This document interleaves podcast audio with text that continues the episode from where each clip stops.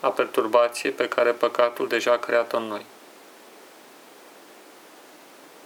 Tensiunea generată nu permite niciun fel de ieșire, în afară de întoarcerea la contemplarea edenică a Harului, adică a bunătății lui Dumnezeu, ce inspiră, normal, credința. Un motiv principal al lipsei de credință se referă în lipsa acelui izvor numit contemplare. Acea privire apreciativă a existenței, a vieții în toate dimensiunile ei și în toate formele de manifestare. Se pune să o întrebare. De ce a fost dată legea? Să ne gândim că în Egipt a existat o cădere serioasă de la credința în Dumnezeu pentru evrei. În fața tentației idolatriei egiptene, mulți au cedat. Și din acest punct de vedere, ei au uitat cine sunt. Pe de altă parte, în drumul către Sinai, după ce au fost eliberați, evreii s-au revoltat de mai multe ori, încălcând principiul încrederii necondiționate în Dumnezeu, ce izvorăște natural din actul purei contemplări, sincere și fără prejudecată a revelației și naturii. Contemplarea conduce la o conștientizare profundă a condiției umane și a bunătății lui Dumnezeu. Ea imprimă într-un cadru de neștărs toate aceste elemente fundamentale care constituie baza existenței umane. Astfel, evreii au ales gândirea etică, pe baza căreia, printr-un raționament simplu și prin comparație, au dedus că le merge rău și că ar fi mai bine să se întoarcă în Egipt. Comparând modul în care trăiau în pustiu față de cel în Egipt, au constatat că este mai rău. În plus, această gândire presupus etică le-a perturbat percepția, cugetând că era mai bine în Egipt. Nici vorbă de contemplarea acțiunilor divine, miraculoase și a dovezilor prezenței divine cu ei. În acest sens, ei având acele manifestări miraculoase ale prezenței lui Dumnezeu prin o coloană de foc noaptea puternică și printr-o coloană de nor în timpul zilei. Și de aceea Dumnezeu le-a răspuns conform gândirii pe care o aveau, oferindu-le o lege care să îndrume până aveau să descopere credința în el. Le-a oferit un îndrumător. Însă, paradoxal, nicio lege nu poate fi respectată apelând la o gândire etică. Prin urmare, ei au, ei au mâncat dintr-un rod îndepărtat al pomului cunoașterii binelui și răului, alegându-se doar cu o lege care să îi condamne și nimic mai mult. Nu există o lege care să statuteze în mod clar binele și rău. Lucrurile sunt atât de relative când spunem ce este bine și ce este rău, încât nu putem ajunge niciodată la un final. De exemplu, confortul omului, care ar părea să fie un lucru bun, aduce distrugerea mediului și degradarea corpului. Nivelul înalt de viață al oamenilor din țările bogate aduce sărăcie în țările celelalte ale lumii. Producția ieftină produce poluare. Și o producție scumpă poate produce poluare, fiindcă irosește bani. Ce este bine? Ce este rău? Privind astfel lucrurile, putem spune că e un lucru rău că s-a, s-a fost adusă la existență această lume. Că este un lucru rău că trăim.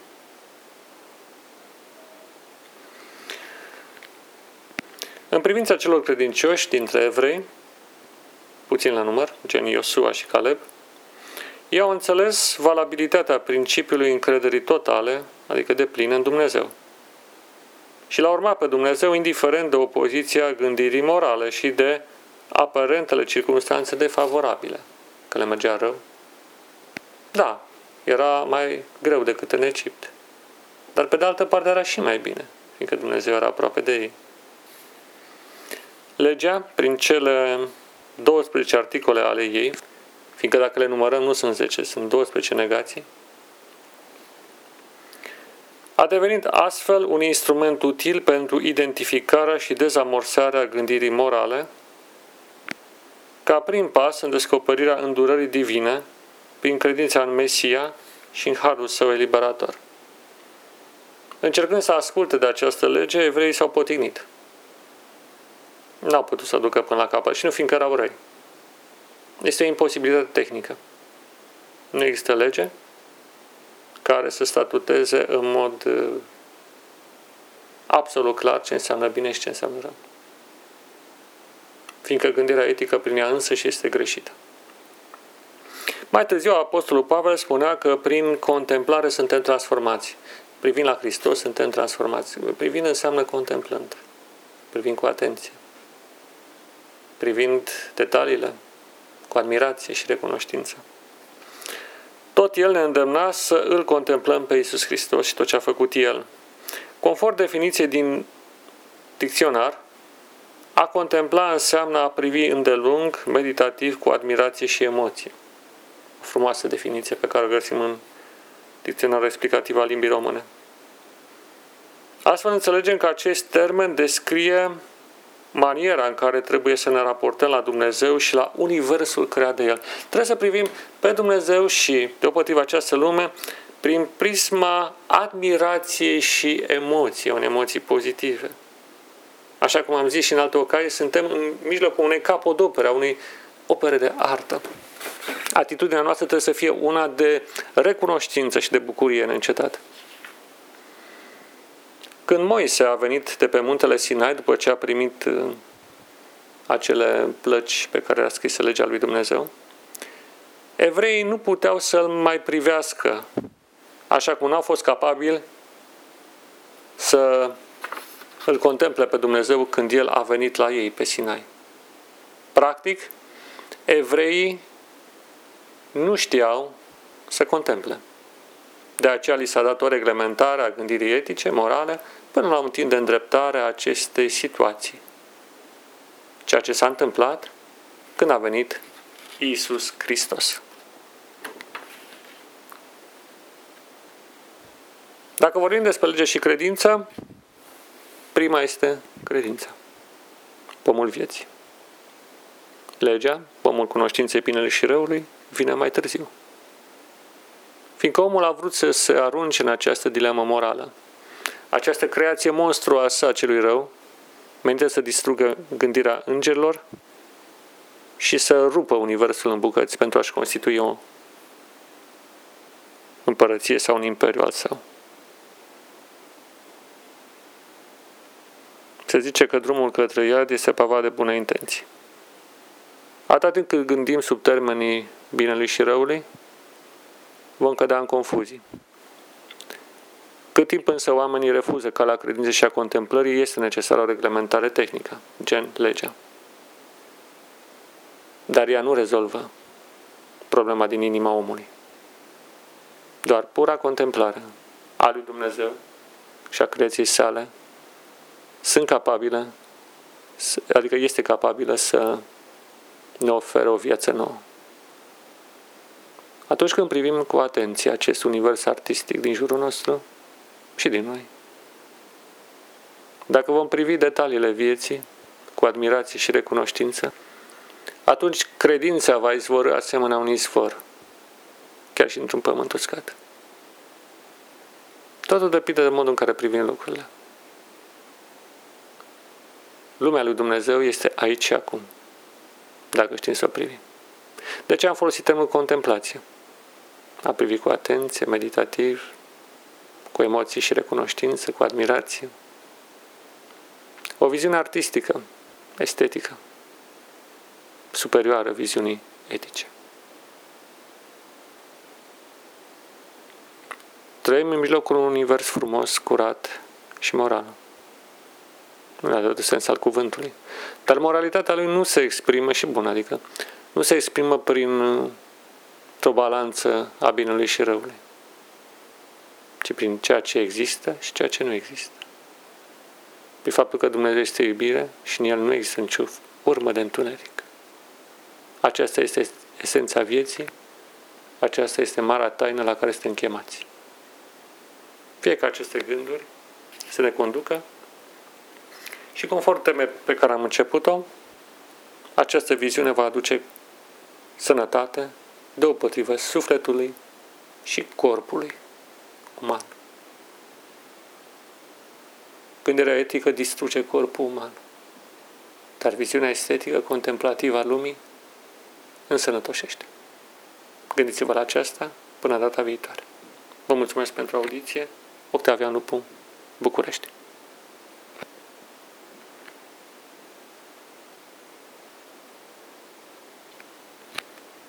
Legea și credința Vom continua examinarea celor principii care conduc la înțelegerea corectă a mecanismului contemplării în opoziție cu cel al gândirii etice, bazată pe etichetarea realității sub forma de bine și rău. În cuprinsul Bibliei există două noțiuni care continuă peste timp. A două, aceste două modalități primordiale de cunoaștere. Primul inspirat de pomul vieții, o cunoaștere prin contemplare, și al doilea inspirat de modelul gândirii etice, al cunoașterii binelui și răului. De fapt, aș spune al etichetării cu bine și rău a realității. În cuprinsul istoriei biblice avem o antiteză, o opoziție între alte două concepte. Între lege și credință și Evanghelie.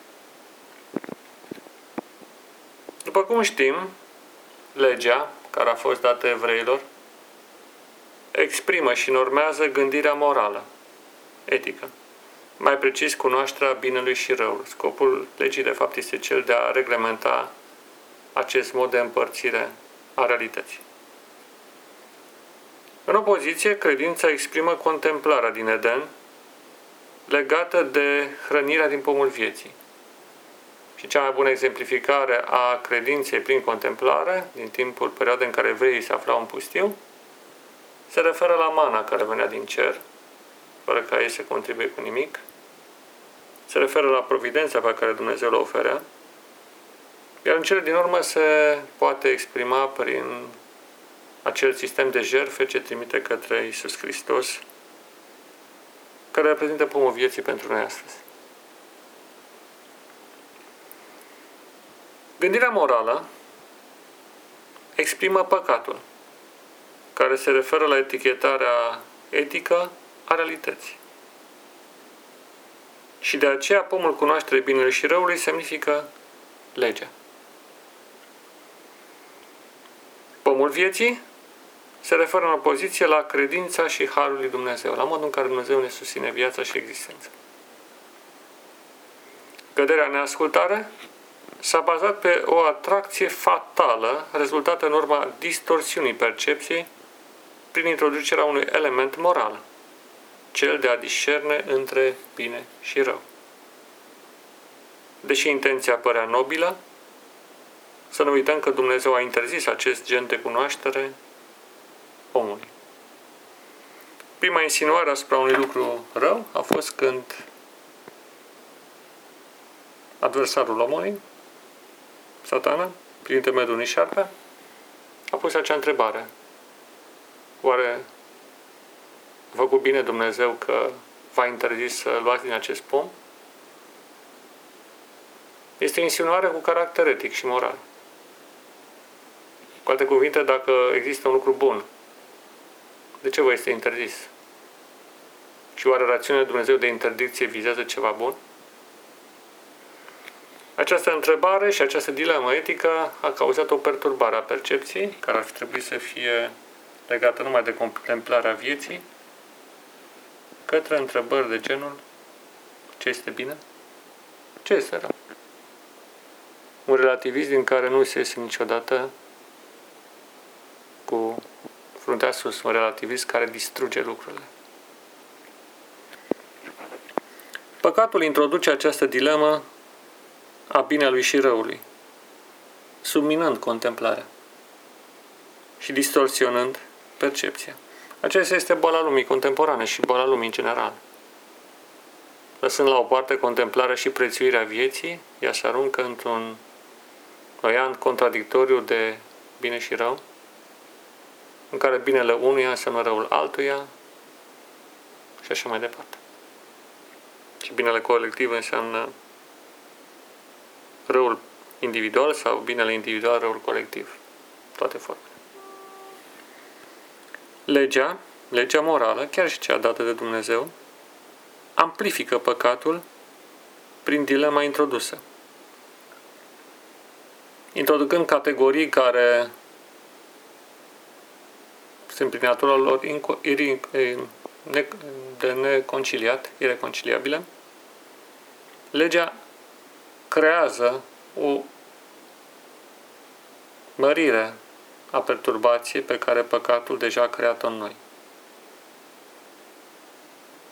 Tensiunea generată nu permite niciun fel de ieșire, în afară de întoarcerea la contemplarea edenică a Harului, adică a bunătății lui Dumnezeu, ce inspiră, normal, credința. Un motiv principal al lipsei de credință se referă în lipsa acelui izvor numit contemplarea. Acea privire apreciativă a existenței, a vieții în toate dimensiunile ei și în toate formele de manifestare. Se pune însă o întrebare. De ce a fost dată legea? Să ne gândim că în Egipt a existat o cădere serioasă de la credința în Dumnezeu pentru evrei. În fața tentației idolatriei egiptene, mulți au cedat. Și din acest punct de vedere, ei au uitat cine sunt. Pe de altă parte, în drumul către Sinai, după ce au fost eliberați, evreii s-au revoltat de mai multe ori, încălcând principiul încrederii necondiționate în Dumnezeu, ce izvorăște natural din actul purei contemplări, sincere și fără prejudecată a revelației și naturii. Contemplarea conduce la o conștientizare profundă a condiției umane și a bunătății lui Dumnezeu. Ea imprimă într-un cadru de neștărs toate aceste elemente fundamentale care constituie baza existenței umane. Astfel, evreii au ales gândirea etică, pe baza căreia, printr-un raționament simplu și prin comparație, au dedus că le merge rău și că ar fi mai bine să se întoarcă în Egipt. Comparând modul în care trăiau în pustiu față de cel în Egipt, au constatat că este mai rău. În plus, această gândire presupus etică le-a perturbat percepția, cugetând că era mai bine în Egipt. Nici vorbă de contemplarea acțiunilor divine, miraculoase și a dovezilor prezenței divine cu ei.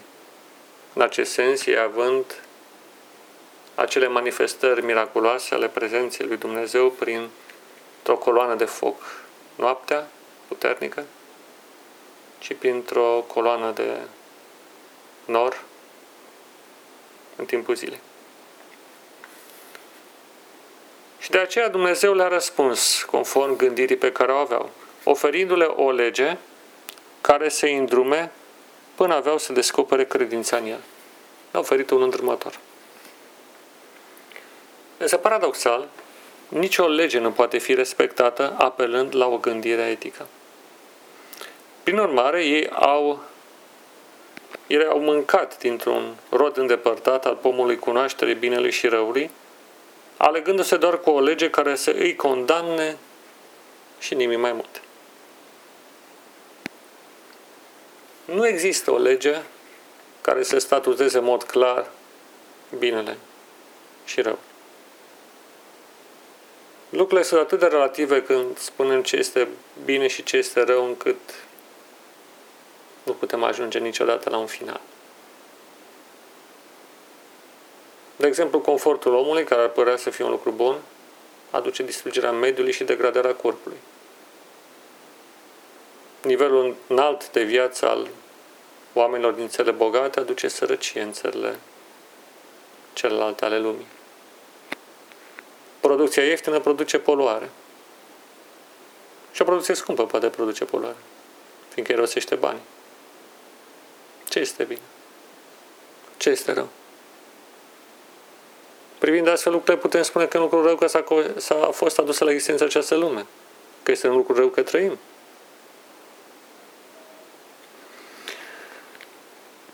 În privința celor credincioși dintre evrei, puțin la număr, gen Iosua și Caleb, ei au înțeles valabilitatea principiului încrederii totale, adică de plină în Dumnezeu. Și l-a urmat pe Dumnezeu indiferent de opoziția gândirii morale și de aparentele circunstanțe defavorabile, că le mergea rău. Da, era mai greu decât în Egipt. Dar pe de altă parte era și mai bine, fiindcă Dumnezeu era aproape de ei. Legea, prin cele 12 articole ale ei, fiindcă dacă le numărăm nu sunt 10, sunt 12 negații, a devenit astfel un instrument util pentru identificarea și dezamorsarea gândirii morale, ca prin pas în descoperirea îndurării divine, prin credința în Mesia și în harul său eliberator. Încercând să asculte de această lege, evreii s-au potignit. N-au putut să ducă până la capăt și nu fiindcă erau răi. Este o imposibilitate tehnică. Nu există lege care să statuteze în mod uh, absolut clar ce înseamnă bine și ce înseamnă rău. Fiindcă gândirea etică prin ea însă și este greșită. Mai târziu, Apostolul Pavel spunea că prin contemplare suntem transformați. Privind la Hristos suntem transformați. Privind înseamnă contemplând. Privind cu atenție. Privind detaliile, cu admirație și recunoștință. Tot El ne îndemna să îl contemplăm pe Iisus Hristos și tot ce a făcut El. Conform definiției din dicționar, a contempla înseamnă a privi îndelung, meditativ, cu admirație și emoție. O frumoasă definiție pe care o găsim în dicționarul explicativ al limbii române. Astfel înțelegem că acest termen descrie maniera în care trebuie să ne raportăm la Dumnezeu și la Universul creat de El. Trebuie să privim pe Dumnezeu și, deopotrivă această lume, prin prisma admirației și emoției, în emoții pozitive. Așa cum am zis și în alte ocazii, suntem în mijlocul unei capodopere, a unei opere de artă. Atitudinea noastră trebuie să fie una de recunoștință și de bucurie neîncetată. Când Moise a venit de pe muntele Sinai, după ce a primit uh, acele plăci pe care a scris legea lui Dumnezeu, evreii nu puteau să-l mai privească așa cum n-au fost capabili să îl contemple pe Dumnezeu când El a venit la ei pe Sinai. Practic, evreii nu știau să contemple. De aceea li s-a dat o reglementare a gândirii etice, morale, până la un timp de îndreptare a acestei situații. Ceea ce s-a întâmplat când a venit Iisus Hristos. Dacă vorbim despre lege și credință, prima este credința. Pomul vieții. Legea, pomul cunoștinței binele și răului, vine mai târziu. Fiindcă omul a vrut să se arunce în această dilemă morală această creație monstruoasă a celui rău, menită să distrugă gândirea îngerilor și să rupă universul în bucăți pentru a-și constitui o împărăție sau un imperiu al său. Se zice că drumul către iad este pavat de bune intenții. Atât timp cât gândim sub termenii binelui și răului, vom cădea în confuzii. Cât timp însă oamenii refuză calea credinței și a contemplării, este necesară o reglementare tehnică, gen legea. Dar ea nu rezolvă problema din inima omului. Doar pura contemplare a lui Dumnezeu și a creației sale sunt capabile, adică este capabilă să ne oferă o viață nouă. Atunci când privim cu atenție acest univers artistic din jurul nostru și din noi, dacă vom privi detaliile vieții cu admirație și recunoștință, atunci credința va izvorâ asemenea un izvor, chiar și într-un pământ uscat. Totul depinde de modul în care privim lucrurile. Lumea lui Dumnezeu este aici și acum, dacă știm să o privim. De ce am folosit termenul contemplație? A privi cu atenție, meditativ, cu emoții și recunoștință, cu admirație. O viziune artistică, estetică, superioară viziunii etice. Trăim în mijlocul unui univers frumos, curat și moral.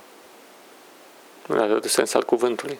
Dar moralitatea lui nu se exprimă și bun, adică nu se exprimă prin o balanță a binelui și răului, ci prin ceea ce există și ceea ce nu există.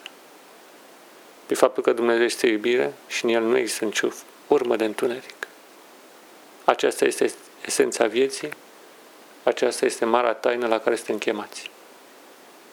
Fie ca aceste gânduri să ne conducă și conform temei pe care am început-o, această viziune va aduce sănătate, deopotrivă sufletului și corpului uman. Gândirea etică distruge corpul uman, dar viziunea estetică contemplativă a lumii însănătoșește. Gândiți-vă la aceasta până data viitoare. Vă mulțumesc